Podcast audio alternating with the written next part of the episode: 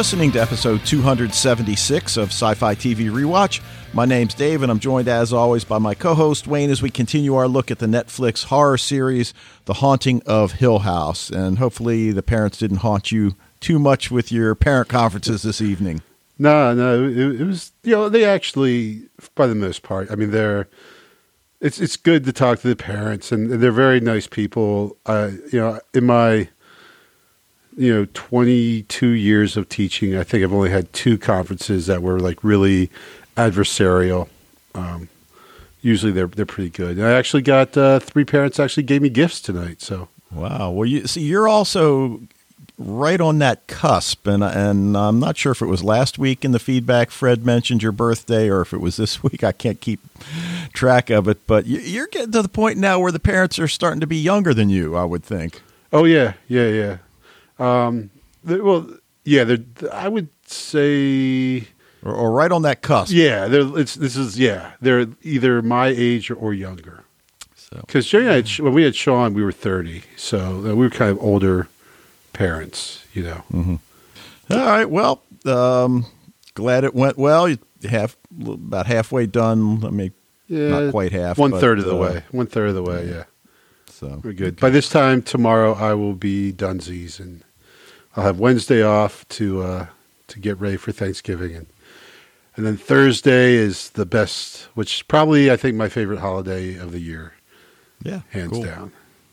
So all right. Well, listen. Um, hope all of you are going to have a great Thanksgiving, and I guess they don't do that in Europe. Fred and chime you in. should though. Like, like seriously, Thanksgiving is incredible.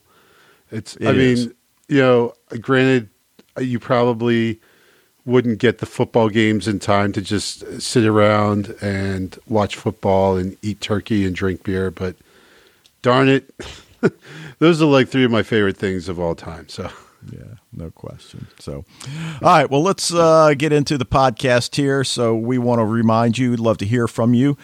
Emails go to sci fi TV rewatch at gmail.com. Go to the website, leave a voicemail using the leave voicemail tab. Record your own audio clip the way Fred does and send it to us. Tweet us at sci fi TV rewatch and consider joining the Facebook group and get into the discussions there. Now, it has been a little while since I've brought up the Patreon account, and you know, if if you're new to the podcast, uh, we opened it to help defray the costs of producing Sci-Fi TV Rewatch because it's not free. And as we've said before, we're never going to charge for content. When we get around to bonus content, I know you probably thinking like, "God, you guys have said that for like, you know, a year." And uh, right. you know, but it's going to be available. the possibility that that it'll be out there. That's right. And, you know, of course, we hope you choose to become a patron, but if not, no worries. We're still going to keep talking about the shows we all love. And if you are interested, you can go to the website, look for the Patreon link on the right side of the page, or you can go to Patreon, that's P A T R E O N dot com slash sci fi TV rewatch. And we'd like to thank Mike Jacobs, Cindy Barrick, Dan LaRock, Fred Petrie, aka Fred from the Netherlands. Harvey Williams and Ken Pricer. Thank you guys. Means a lot. It does. You know, people might question our business model of not charging even for the bonus material. They're like, so um, even if I don't do Patreon, you'll to produce the bonus material, and the answer is yes. Yes. So, so it might so. be a, an unusual business model, but it's one we're comfortable with. So, all right, now in news this week, we finally got a drop date for Travelers season three, and it's going to be Friday, December 14th. So, all feedback needs to be in by Sunday, noon Eastern Time. And as we said before, we'll pick that up and go one episode at a time and then return to finish up uh, Haunting of Hill House. All right, you want to go first this time with uh, tip of the week? Um, yes. So um, you were supposed to remind me to talk about Walking Dead, but you didn't. But you know, so uh, hey, talk about but, Walking Dead. So we'll talk about talking. I'm going to talk about Walking Dead. I'm going to walk about Talking Dead. I'm talking about Walking Dead. It is not necessarily in the tip of the week, as in I am recommending you to watch this. Um, I might not watch Walking Dead again. I don't know. Um, so everyone knows, you know, uh, the, Andrew Lincoln was leaving. It's a big deal. Rick, Rick's going to go. Rick's going to go. Rick's going to go. Uh, I'm not going to go into any details about that because maybe there's people out there who haven't seen it yet. Actually, it's ridiculous. You should, if you were in The Walking Dead, you should definitely see it yet. But the point is, um, now that the, I mean, there's still like you know some characters on the show from the original show, but really the show is not this. I think did you send me the article about I about well, yeah. So and I, you know, like the stuff in that article, I pretty much totally agreed with. Uh, the show is nowhere near as good as it was, and, and you know, honestly, you know, what this is season nine, right? So you know that's uh, understandable, but there's just uh, you know, it's just not there anymore, really, for me. They they kind of did a big leap forward where you know Rick goes out and they kind of jump ahead probably like five, six years, I guess. I'm not sure exactly how long, but I'm trying to gauge based on the, the age of, of Rick's daughter now, Judith. You know, I'm thinking, okay, you know, they did this little jump ahead, so it's kind of a reset. The show, you know, they're going to kind of, but the, the show is basically, it's like everything, like nothing. It seems like apparently nothing has changed over the time between, you know, that they jumped so it's really like nothing's different, and it really wasn't great before. So I know this. I try not to be too negative, but I don't know about Walking Dead. I'm, I'm still.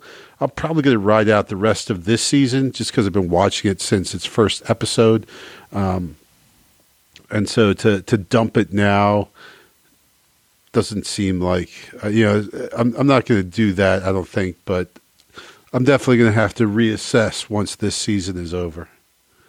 Okay. And, and, the article that you're talking about, I forget the exact title, and, and if you can remind me, I'll try to put a link in the Facebook group.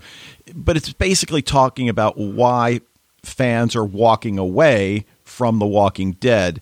And as you kind of allude, it's a it's an apocalyptic story, and we've got a lot of those out there. I'm covering Van Helsing for Den of Geek, and that's you know, a vampire apocalypse, and we've got The Hundred, which is you know, a different type of apocalypse.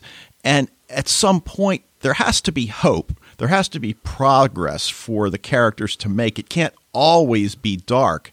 And that's what I get out of that article. As you know, I don't really watch Walking Dead, but that, as you said, nothing has changed. Well, stuff has to change. You know, the fans you want to see well, some progress, even if they revert back to doom and gloom again. Right. Well, it's it's um it, you know, it's it's progressed and, and it's changed, but you know it's you know I don't know. I, I guess part of the original thing I liked about it, which was they they talk about in it, is how at first they were fighting the zombies, right, or the the you know the dead, the walkers, and everything. And it was this survival story. They're trying to fight this implacable, and then it kind of took a turn, which I guess it's. I, I haven't read in the comics, but I think it's kind of the turn it takes in the comics as well. Well, now they start running to other people, and now all the humans are killing each other. So instead of like uniting and trying to fight the walkers, it's and so it's this really obviously this very negative kind of condemnation of human nature, how people are essentially selfish and cruel and vicious, and and that is kind of what the show is run with a lot. And so, know, yeah, like you know, granted, I don't expect flowers and roses, but every now and then, yeah, it seems like you need hope. I mean, that's just one aspect of of many. You know, like. Um, I think I think the thing you sent me was actually like a link, a YouTube link, right? But uh, you know, they the the vicious way they killed off, like especially Glenn. Like here's a guy who was well. First of all, they they fake killed him.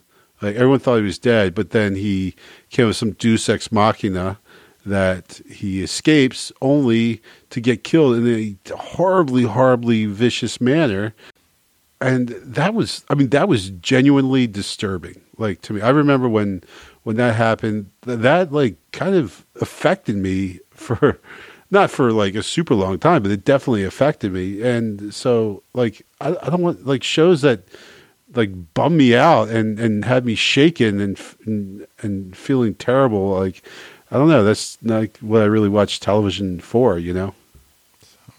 All right. Well, I'll try to uh, get a little more upbeat with mine, and I totally understand w- where you're coming from with that because those are still some of the things that that I wrestle with with Van Helsing. Although I think they are moving in, in a more positive direction, still keeping the apocalypse going, but.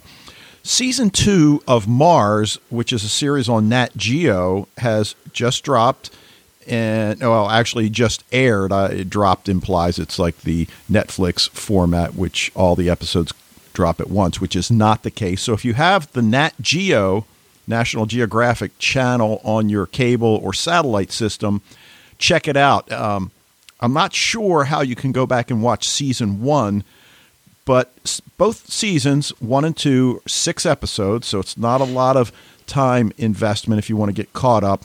So, what the show does is it alternates between a real time nonfiction approach and the projects that are actually underway to eventually put men and women on Mars, and then a speculative future in 2033 when those projects have come to fruition and we establish the first human colonies on the red planet. Okay. And it's really cool. It's really well done. And uh, I, I, would certainly urge you to check it out because so many of the things that they do, again, both in the planning stage and the execution stage, you think, okay, that makes perfect sense. We really could live on Mars. So, you know, if you're into that kind of thing, check it out. Mars Nat Geo season two. so, what did they do? Like, what did what technology did they go with to well, make well, it? Well, for instance, what they did was the earlier missions. What they would do is they would basically drop buildings so that they're before the humans actually go there to inhabit the planet. They place the structures, the living quarters, the power stations, the the water filtration, you know, whatever all these things that they're going to need in terms of life support and food production, they put those there first. So they're ready to go when the colonists arrive. And I never really thought about it in those terms, even though that kind of makes perfect sense right. to do it that way. But one of the things that it depends on uh, Elon Musk's company, and I always forget the exact name. Is it Rocket X? SpaceX? SpaceX, right. So that the first thing they have to come up with is the reusable rocket. Otherwise, it just gets way too expensive. So, you know, they come up with that. And anyway, so enough about Mars. Let's get to uh, the twin thing and yep. the haunting of Hill House, which uh, is an interesting episode. I'm not quite sure how I feel about it. Fred's got uh, uh some comments that that kind of echo the way I'm feeling about this episode, so I'll I'll hold off those comments until we talk about Fred's feedback. But this is episode four, season one, the twin thing, written by Scott Kosar, directed by Mike Flanagan. Uh, you know, any initial thoughts on your end? Luke says to Steven, "This isn't what it looks like." and we don't believe him. And that's kind of like a big motif throughout this thing is we don't no one believes Luke from the time he's a kid through his junkiehood up till even now he's clean, still no one believes him, right? Right. But now we see his side of it. And certainly what we learn here is that it wasn't what it looked like. You know, which I think I said that before. Said I bet you it's not what it seems. Like we think he's a junkie and stealing Steven shit because he wants to get high again. But that's totally not it. So it's interesting to to see things that from another perspective, and we kind of have seen this a little bit. They're doing it more and more now, where we're seeing um, scenes that we've already seen, but now seeing it from the other character's perspective. Right. We know so. why he broke into Steven's apartment, and as you said, it wasn't for drugs.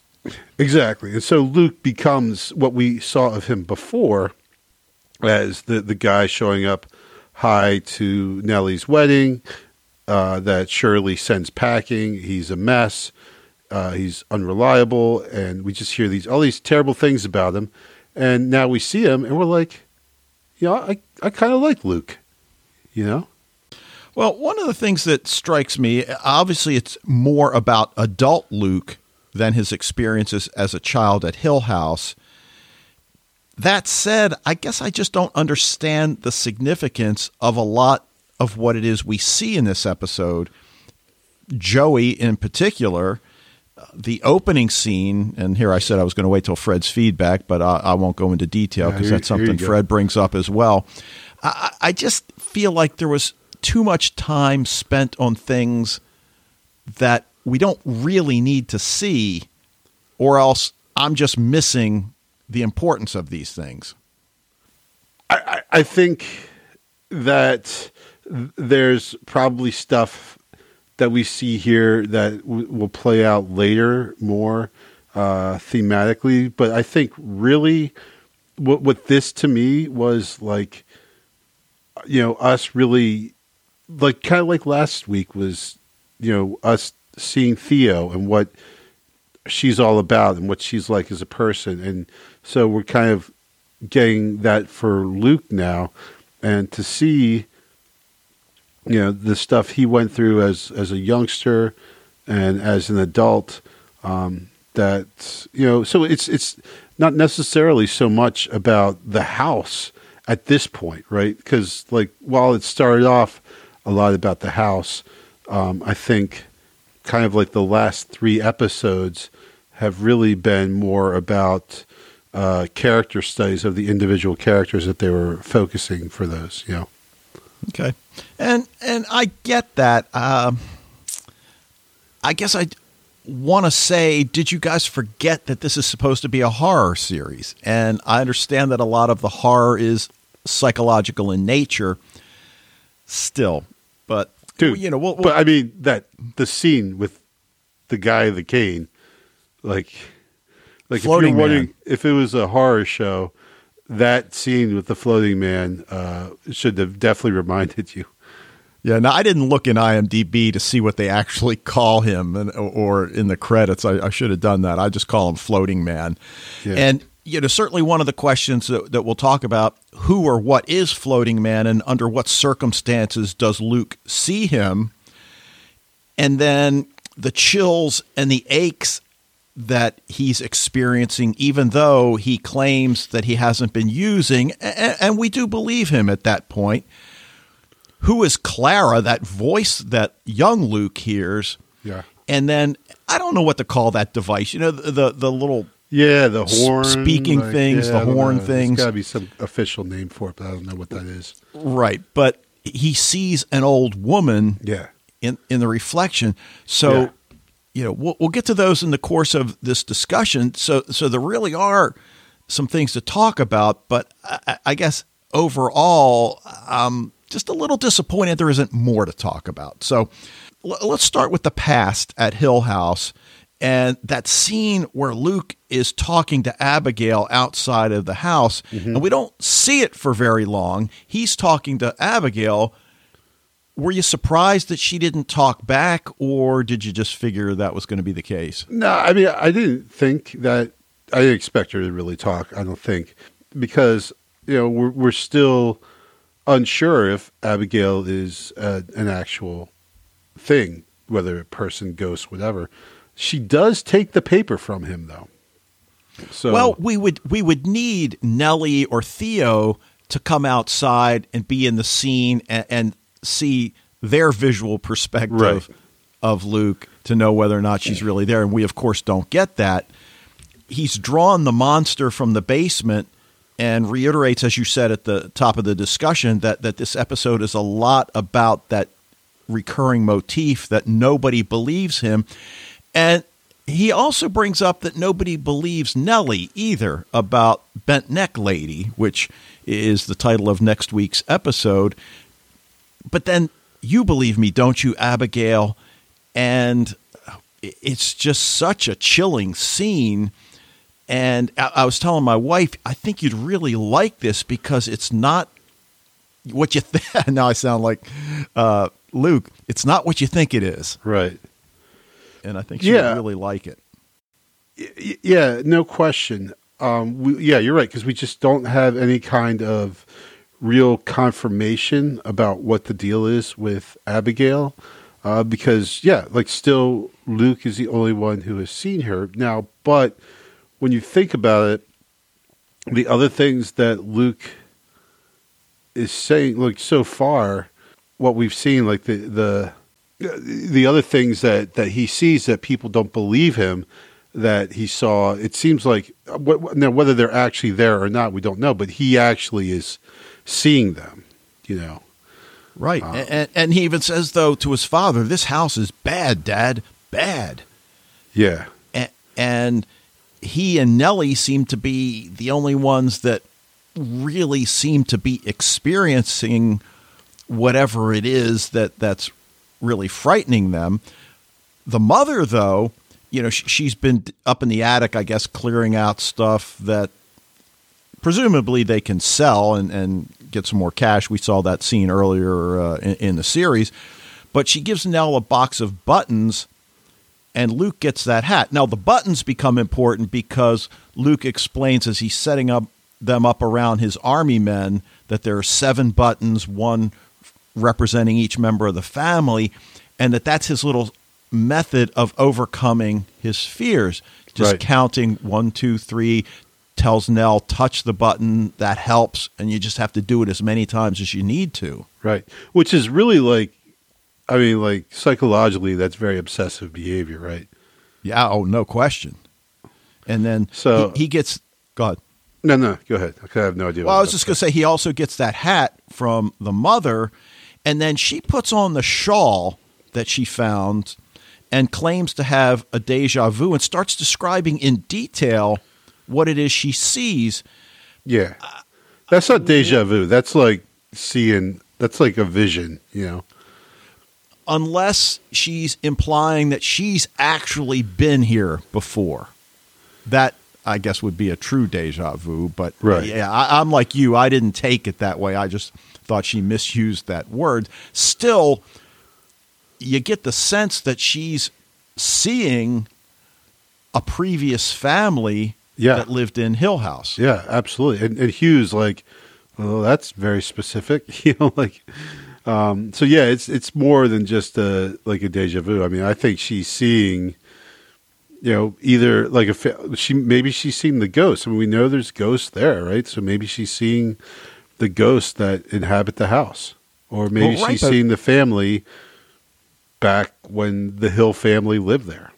Yeah, but what about Hugh's reaction? It, he just takes it all in stride, right? As if he's heard this sort of thing a number of times before, and or he thinks she's is, making it up, and he's just like, yeah, whatever. Well, yeah. I didn't really get that impression. I, I guess I felt as if he knows that his wife has this ability, or whatever you want to call it, and what I find interesting is that if in fact that's true, that he accepts that his wife has these visions or and whether or not they go along with her migraines uh, again I don't know. But to totally discount his two youngest children's descriptions of things that they see maybe it's denial that yeah no I think that, I think that's a great word for it actually bad yeah, enough I, that my wife suffers. I don't want my children. Well, right, and you know he doesn't accept this that that there is supernatural forces at work. There are supernatural forces at work here. You know. Yeah. So uh, that's and, why I think like not that he's blowing off Olivia's vision, but that he just doesn't believe in that. So when she says that, he's just like, Okay, and, and, like maybe he sees it as imagination, which is what he thinks for the kids. He tells them it's just your imagination, right? He right. doesn't listen and, to them. Well, and the episode is called "The Twin Thing," and most people have heard stories about twins being able to sense things, even though the, they were physically apart, and whether that's supernatural in nature. I, I, think you would almost have to say that it is, and and whether or not it's actually true, I, there's probably enough anecdotal evidence to to support it. But you know, we see a lot of these kinds of things between the twins, And then when Luke and Nellie are playing with those horns, he hears that voice Clara and then sees the face of an old woman reflected on the horn. I, I guess we have to put two and two together and say that is Clara. Now, who Clara is, I don't remember that name being on one of the gravestones that we saw in one of the earlier episodes. Probably should have gone back and looked. I should have looked in the first place, and I didn't, so I don't know either. But then we get that consistent tapping that wakes Luke. I, you know, say what you will about little Luke, dude is brave. I'd yeah. I'd have gone right under the covers, but he goes out into the hallway and he sees that tall older man. And the more I watch this episode, that scene in particular, a guy's got to be seven foot at least, probably He's- he's super- taller. yeah, he's very tall, unnaturally And he- tall. Yeah, and he's walking with a stick or a cane or whatever it is, and he's floating about a foot off the ground as he moves down the hallway. Well, Luke does what any sensible person would do. He goes back in his room, hides under the bed, and no, a sensible ex- person would have gone screaming out the door. or, or, or- or what we half expect is that as he's backing into his room, when he turns around, floating man's going to be there. But of course, he's not. But the scene's not over because the door opens, the man floats in, picks up and puts on the hat. So I'm assuming it's the same hat that his mother found in the attic. Yeah, yeah. I mean, I mean, is the guy just coming back to recover his hat? I mean, what is It- this all about? Yeah. Well, yeah, and he's you know, he's he's headed out the door when uh when Luke makes the noise and that brings him back into the the room, you know, which which you know, this is how like really good horror works because we're, we're with Luke. Just leave, just go away. This Luke, hold your breath until the guy leaves. But of course he can't. He gasps and this the the pounding stops. We see the feet turn around, and we're just like, "Oh no, no, no, no, no, no, no!" Uh, and of course, I mean, what is the scariest thing for a little kid? Is you're hiding under a bed, and someone like peeks underneath it, like really like, "Gotcha!" Right? Like, even when you know it's your parents, that kind of terrifies you as a kid. When it's a seven foot tall floating ghost, oh my god! Yeah, and we get that. It's it's a great visual scene. His long fingers under there. You almost think he's going to lift the bed up. Uh, uh, that was so that was so scary. Yep. now, now I mentioned the seven buttons, and in, in his conversation with Nellie, he says that keeps you safe from what?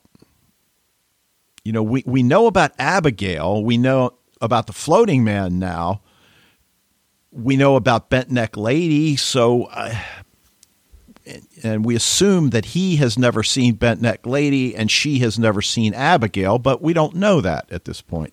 Right. Well, and and that's the thing. Like, right, we, we don't know that, but it's it seems like you know the the kids' ghosts are are personalized. You know, like no one sees Bent Neck Lady except for Nellie. It appears that Luke is the only one who sees the tall guy and Abigail. What else? Uh, you know, uh, what we got? Uh, Shirley uh, saw her mother, right? So Right. it just seems like all these visions are like kind of personalized, I guess would be the way to say it. So could this be more like like you said, like psychological horror rather than supernatural? Yeah.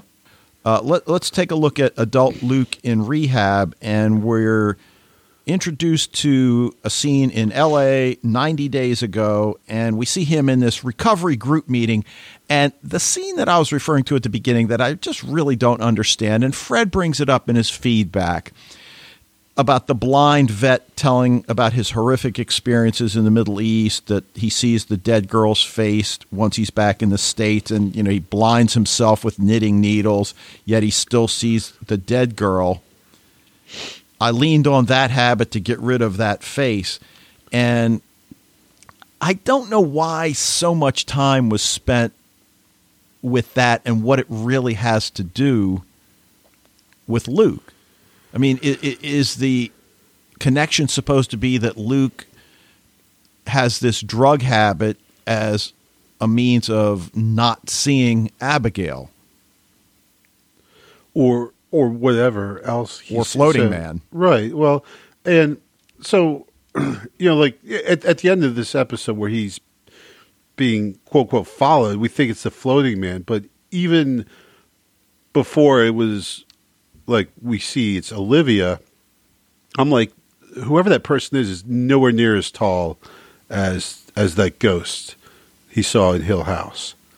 And it seems like that ghost so i'm like to me that's not an actual ghost but more as like some kind of manifestation of his addiction you know?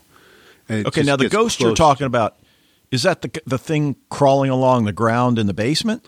no the at the end of the episode that's following him with it has so it says a trench coat and the bowler hat but it's facing away from him And he's not floating; he's actually walking on the ground.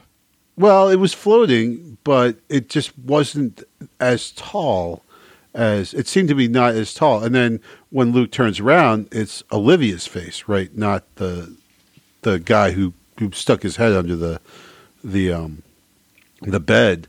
So either two things, either he's haunted but more by his mother, not this guy, or two that this whole thing is some kind of manifestation again like of some kind of inner psychological turmoil that's going on for luke um, much like the guy who we're talking about the vet who blinds himself because he is just unable to to to deal with the psychological turmoil that he's experiencing Okay.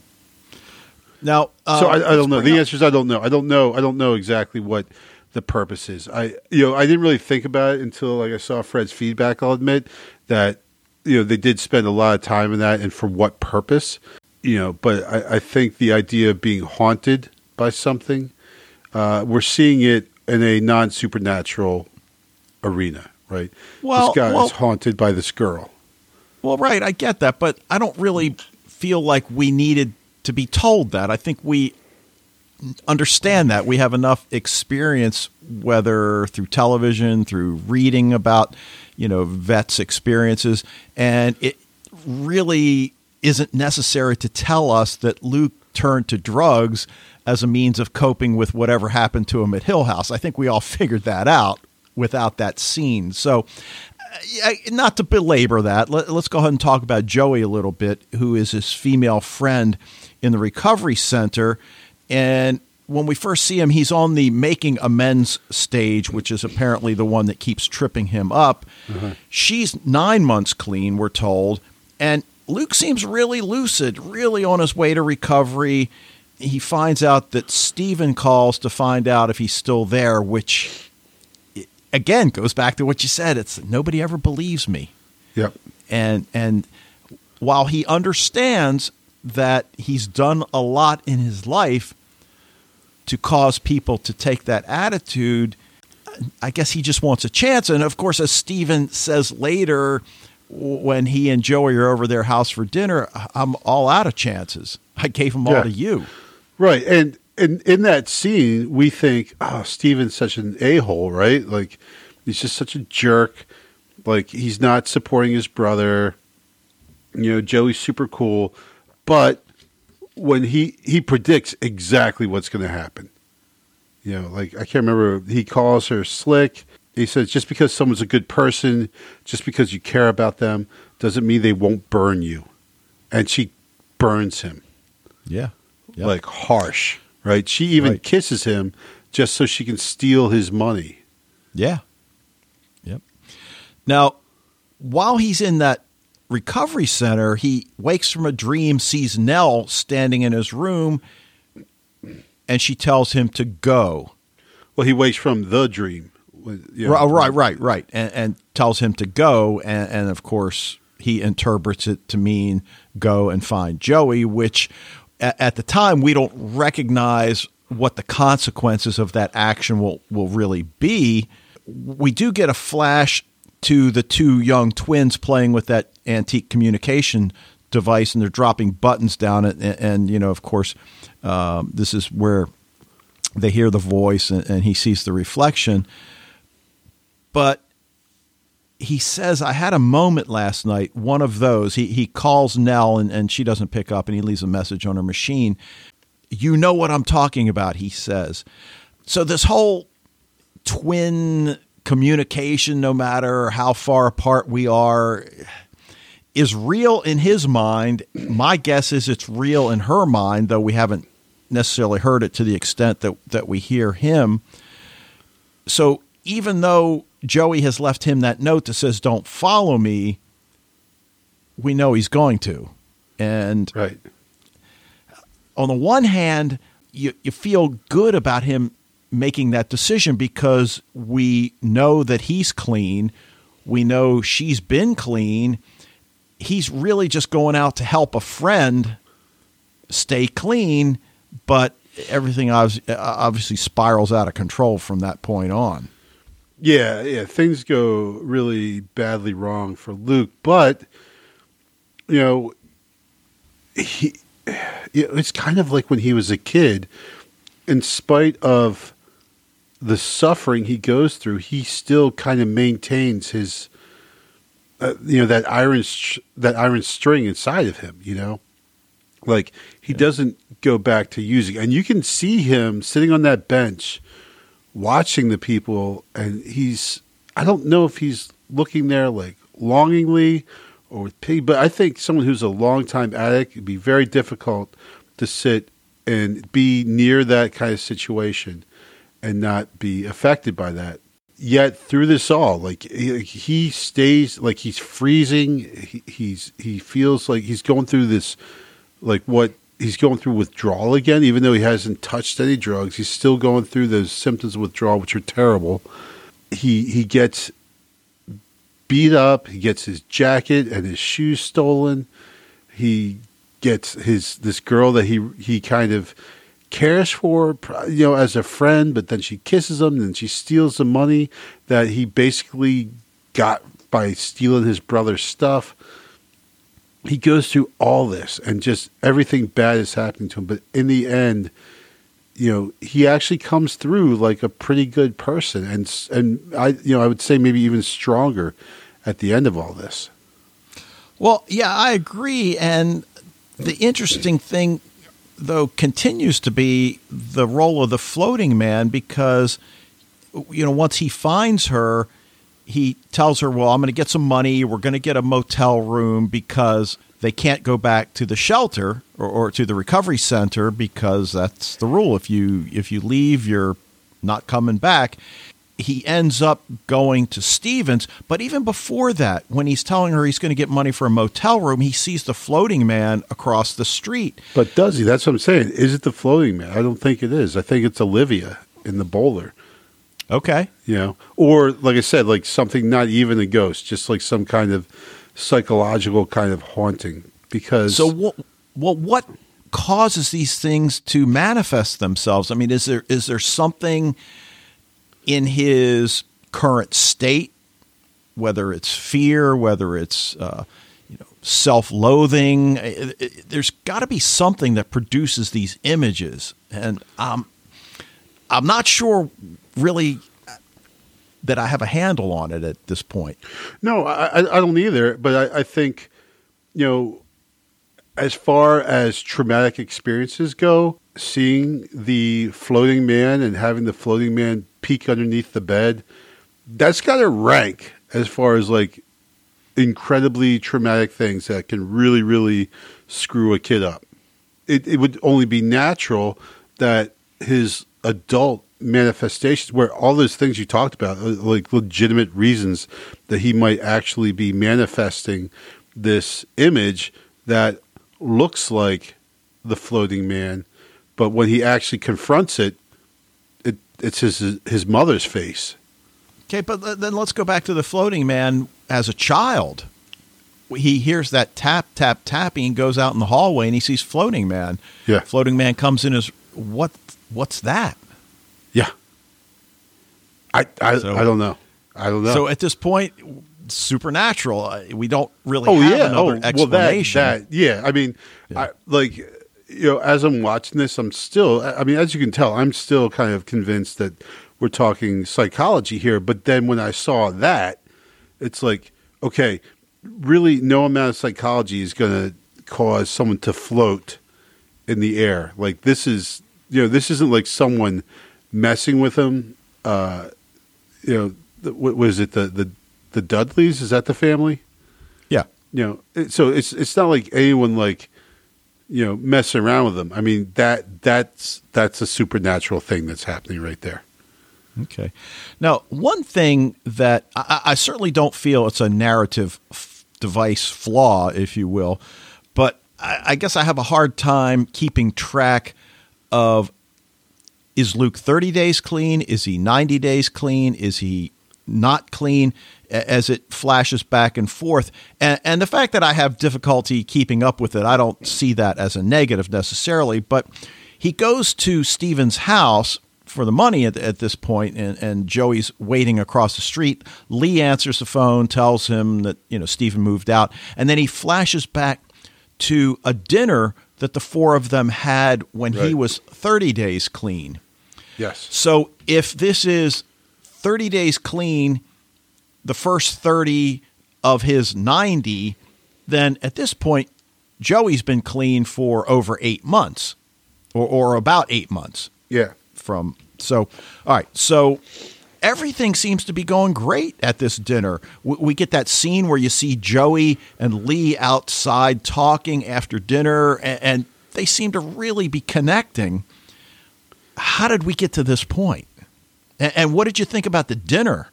You know, especially when she brings up the fact that Luke is a writer as well, and he wrote about this character named Abigail. And, and what do you think about Steven's reaction?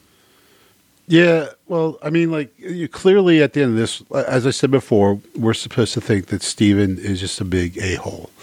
Um, but steven is also he's like he's like the dad here kind of. You know while joey is very charming he calls her slick. You know, she's telling all these stories about like rehab and everything, which is just not impressing Steven like at all. Because again, he, he's been through all this stuff with Luke, so you, you know he he doesn't find anything charming about the rehab stories. Right. And, and you understand that. But I was a little surprised that he says, Oh, yeah, I wrote about Abigail in one of my books. Right.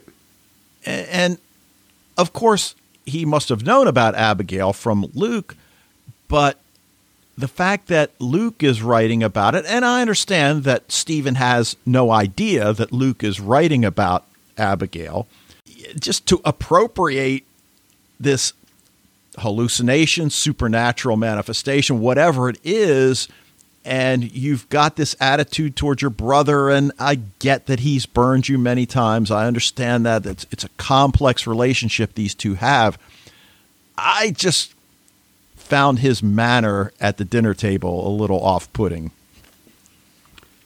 Well, well, yeah, yeah, absolutely. Um, but you know, I, I mean, I kind of like how they did that because they make like Steven out to be such a jerk, and then he actually turns out to be the one who was kind of like reading the situation correctly. You know, like because she does, she he like Joey does exactly what Steven predicted she would. No, there's no question. A- a- absolutely. Well, let's jump to that final scene. Adult Luke is counting on the street as he's waiting for Paige, and I guess at that point he doesn't know that Steven's going to be with Paige. I, I don't think because he had called her. Yeah, she, he would have had to call her because he doesn't have a phone. Um, floating man, or we think it's floating man, Right. comes toward him. Right. I, I When he like how, how you've you've now altered how you refer to it, like the, Yeah, right, because it's, it's his mother in the hat and coat, and she looks pretty awesome in the hat and coat, I must say. you know, like uh, you know, when she had the bowler on before, I kind of I'm liking the look. Yeah, me too. But she says, "Come home, my love." Yeah.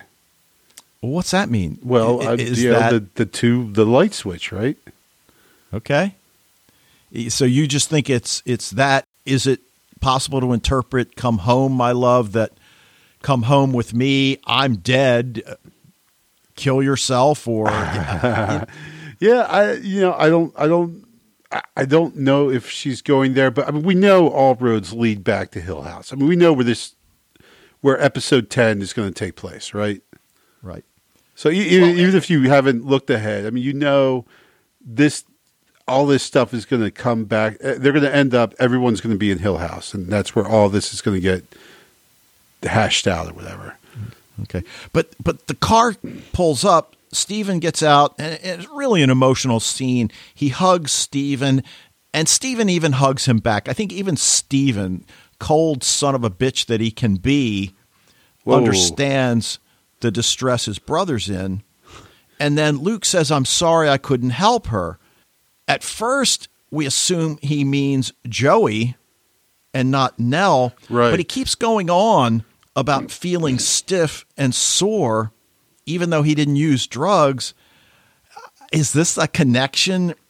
Is he feeling the fact that Nell has died and the way a corpse would go through rigor mortis? Is that the, I, I connection told, so yes, strong? That's I. That's exactly what I think is is what's happening here. Absolutely. And then if you go back throughout the episode, he's been rubbing his neck. Yes. Yep. As if it's sore. So did Nell hang herself? I mean, we don't know that. Right, but but yeah, but I wonder. Well, they he wakes up. Everyone wakes up choking, right? Like yes. all four of them wake up grasping their neck, and and then yeah, the twin spends the whole time, you know, and there's even that scene uh, where Olivia and Hugh are are in the library, and she looks at the the stairwell, and she's like, you know, you should take care of that stuff up there, you know, because when she's seeing things, she's saying, I'm seeing bodies hanging from there. And she yeah. says it with like a smile. I'm like, why are you smiling saying that? It's not like a good thing to see. Like, I would say absolutely that I mean, I mean, when we heard Nell commit suicide, I mean, probably we saw her at Hill House, right? So, I mean, there's probably a, a lot of things she could do, but there's plenty of places to to hang oneself from there. Um, so the idea that she hanged herself, uh, I, I, I, think is is very likely, especially when we see like you you picked up on it right there. You know, Luke's reaction. He wakes up choking, and then you know, he keeps rubbing his neck like there's something wrong with it. So, yeah.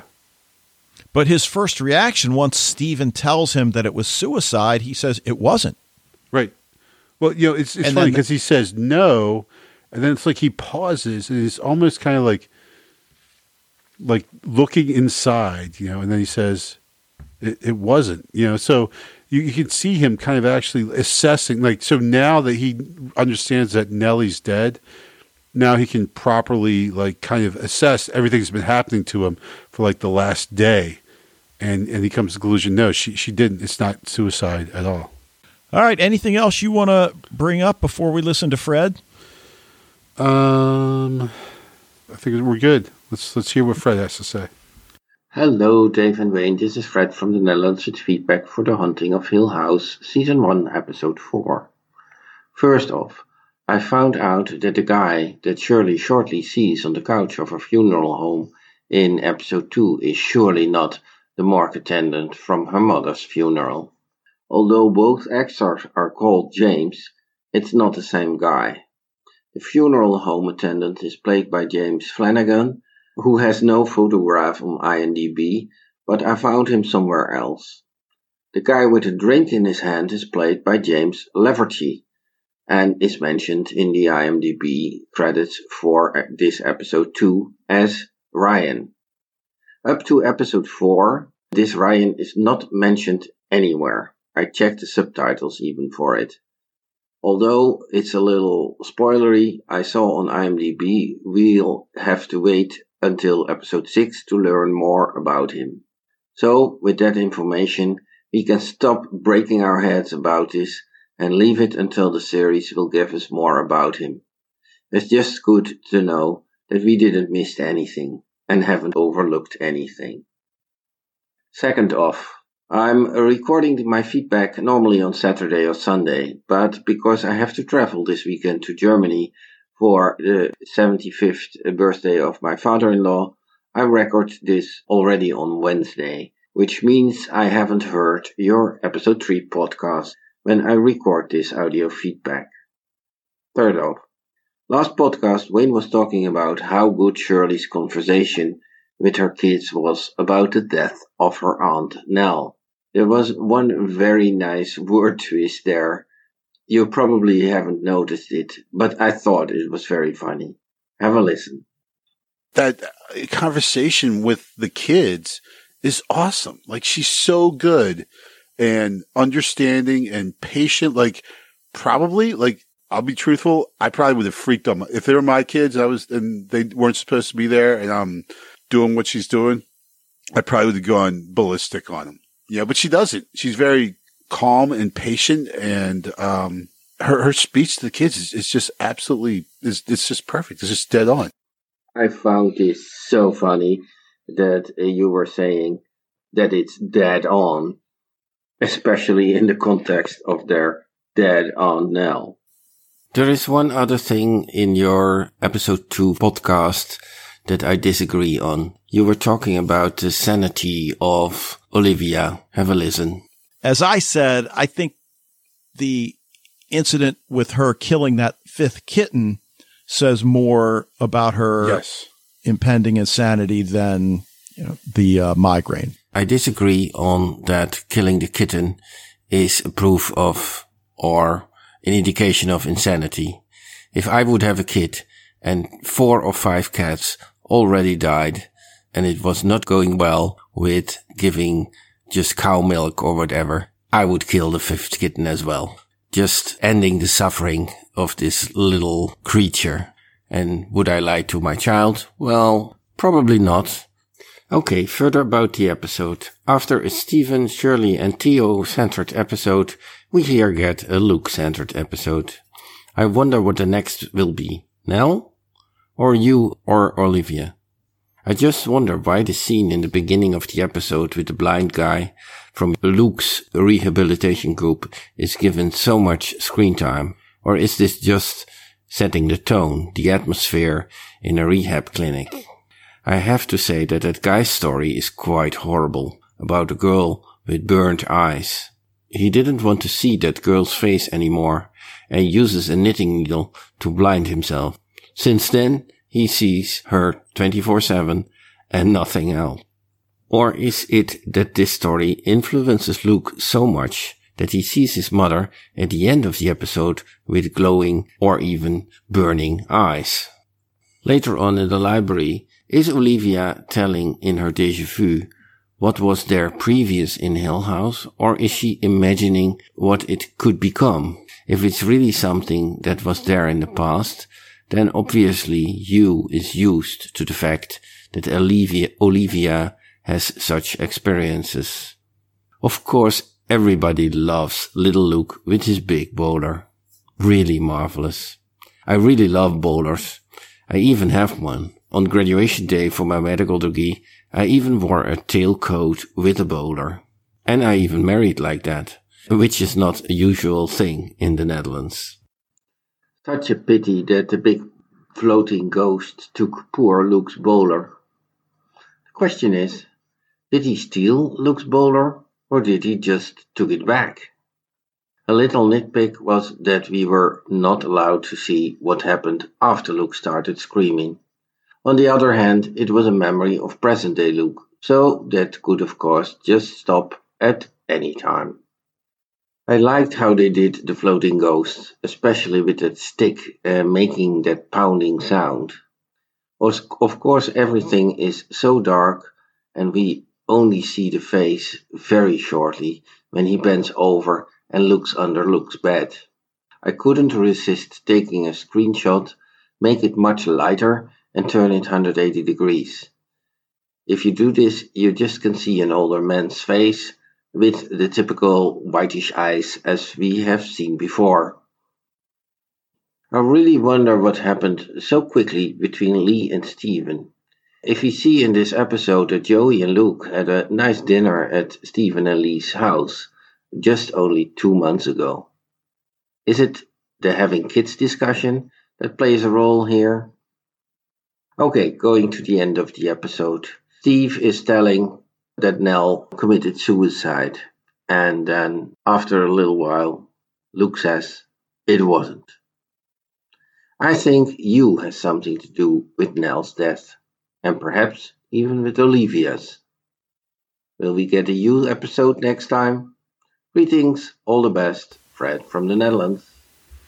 All right. Well, you know, so a few of the things we, we did talk about, and um, you know, he mentions about that character we saw sitting on the couch at the funeral home. That must have been two episodes back, I think. Right. And we tried to figure out who that guy actually was, and uh, yeah. Well, we knew it wasn't the funeral director. I mean, I thought I think we said that back then, right? So Now, the other thing he, he brings up is the killing of that fifth kitten, and and I'm I'm I'm not exactly sure, Fred, what you mean.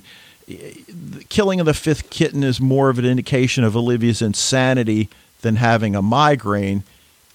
And Fred, you disagree. I think I heard you correctly. So you think the migraine is what led her to kill the fifth kitten? Yes, yeah, I'm just a little confused on on that because I, I killing the fifth kitten. That, that's that's pretty big to, to be able to do something like that. I mean, you know, you could Well- release the kitten into the wild and figure it's going to die on its own. I, I mean, yes and no, but you know, is it not more merciful just to, to put the thing out of its misery? You know. Eh, Yeah, I get that. I get that. Um, so I, I, I don't I, I don't necessarily see it as being like like sick like what she did. Um, Well, he, he- no, I was going to say he does agree with uh, me about the fact that Olivia has apparently had experiences.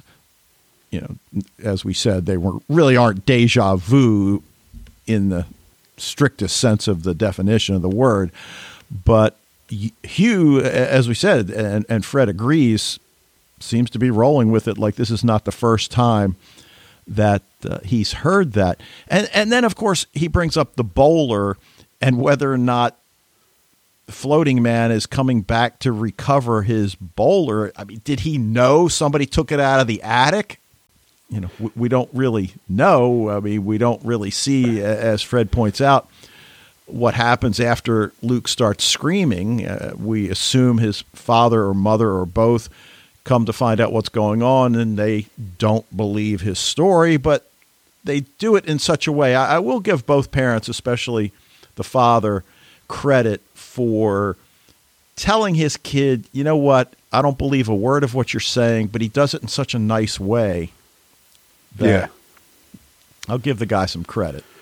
Yeah, I mean, I, I, I do think the uh, the ghost was somehow returning to take its bowler back, which again leads to the credence of it being some kind of supernatural thing that's able to, again, like these ghosts seem to be able to grab things and pick them up. That's what I'm saying. You know, with Abigail earlier, Abigail takes the the paper from from Luke in that first scene that would seem to lend some credence that there is something there, right? Whether it's some kind of ghost or whether she's like an actual real girl, you know? Yeah. But I, I think the most significant point that Fred brings up that I certainly did not think at all, but now that he mentions it, he feels Hugh may have had something to do with not only Nell's death, but maybe even Olivia's death. And given the relationship the children seem to have with their father at this point, maybe they don't necessarily think that, but uh, wow, I, I Fred, I like that. Uh, I mean, I hate it, but I like it.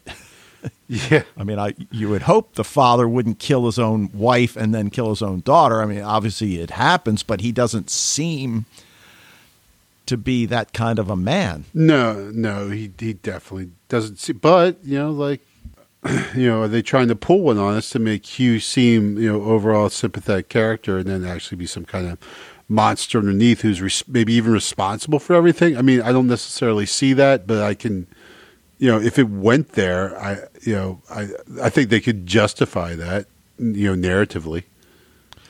Well, right, and I don't think he could certainly be responsible for the reflection of that woman's face. I mean, he could be responsible for the kids hearing Clara, but not the face. How, how would he have pulled that off? No, I don't know. I don't know. Just, I, I Well, don't think that's I- the case. I mean, there's, well, I, but I do- There's definitely supernatural stuff going on here. You know, I mean, Right. I, I've I've given up on the. Um, we can explain this all with science and psychology. I mean, there's the the, the floating man did it for me. You know, I mean that that, that is not.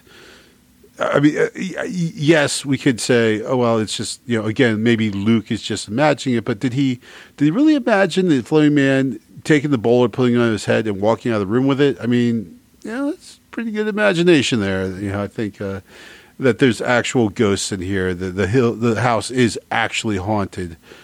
And that's all. I'm I mean, I don't that. think we can allow ourselves to be blinded by science. Nice. Come You on, say she blinded you there, with dude. science? Yeah, setting you up there. You She didn't take blinded me with science. All right. Uh, anything else that Fred brought up that you want to address? Uh, hold on, let me look back at my notes. I, I got on a different page here. Um, hey, I was just gonna say, looking good in the bowler there in the pic you sent us there, Fred, from your Oh, wedding. right, with his wife. That's Yes, nice. Um, he said, like bowlers aren't popular in the Netherlands. Um, not really anywhere else as well. I think. Uh, you know, they can make a comeback. You know, it could happen, but uh, right now it's not not a big big thing like anything like that. Yeah, and uh, I think that's about it. Okay. Well, Fred's feedback was a little shorter than usual. He had to travel to Germany for uh, a family birthday. I believe it was somebody's 75th birthday. I forget exactly who in his family. Father-in-law, but, I uh, believe he said. Is that what it was? And I Yeah. told him, make sure you stay away from Winden. And he Yeah. sort of mentioned to me, he didn't go into any detail, that maybe he would have a Winden story for us when he gets back. Oh, So, all right. yeah, definitely looking forward to that. But, Fred, Nice. thank you as always. And I guess we'll leave it there for this episode of The Haunting of Hill House. And we want to thank you guys for joining us. We'd love to hear what you think about Hill House, Dark, Travelers, which we now have a firm date on. Encourage you to join the Facebook group, share your thoughts with the Sci Fi TV Rewatch community. If you're already a member, spread the word. Emails go to sci fi TV rewatch at gmail.com. Voicemails via the Speak Pipe tab, which you can access through the website. And we'll be back next week to take a look at episode five of Netflix's horror series, The Haunting of Hill House, titled The Bent Neck Lady. But until then, So you know, my my oldest uh, is going to come home for the first time uh, for from university. Uh, so even though the place he goes is only like a half hour away, um, but the minute he left, his brother cleared out their room, uh, took his bed out, took his dresser out, basically, you know, cleared every reminder of his brother out of there. Um, so Sean sent me actually a text the other day. It says, "I need a couch. I'll sleep on the goddamn floor."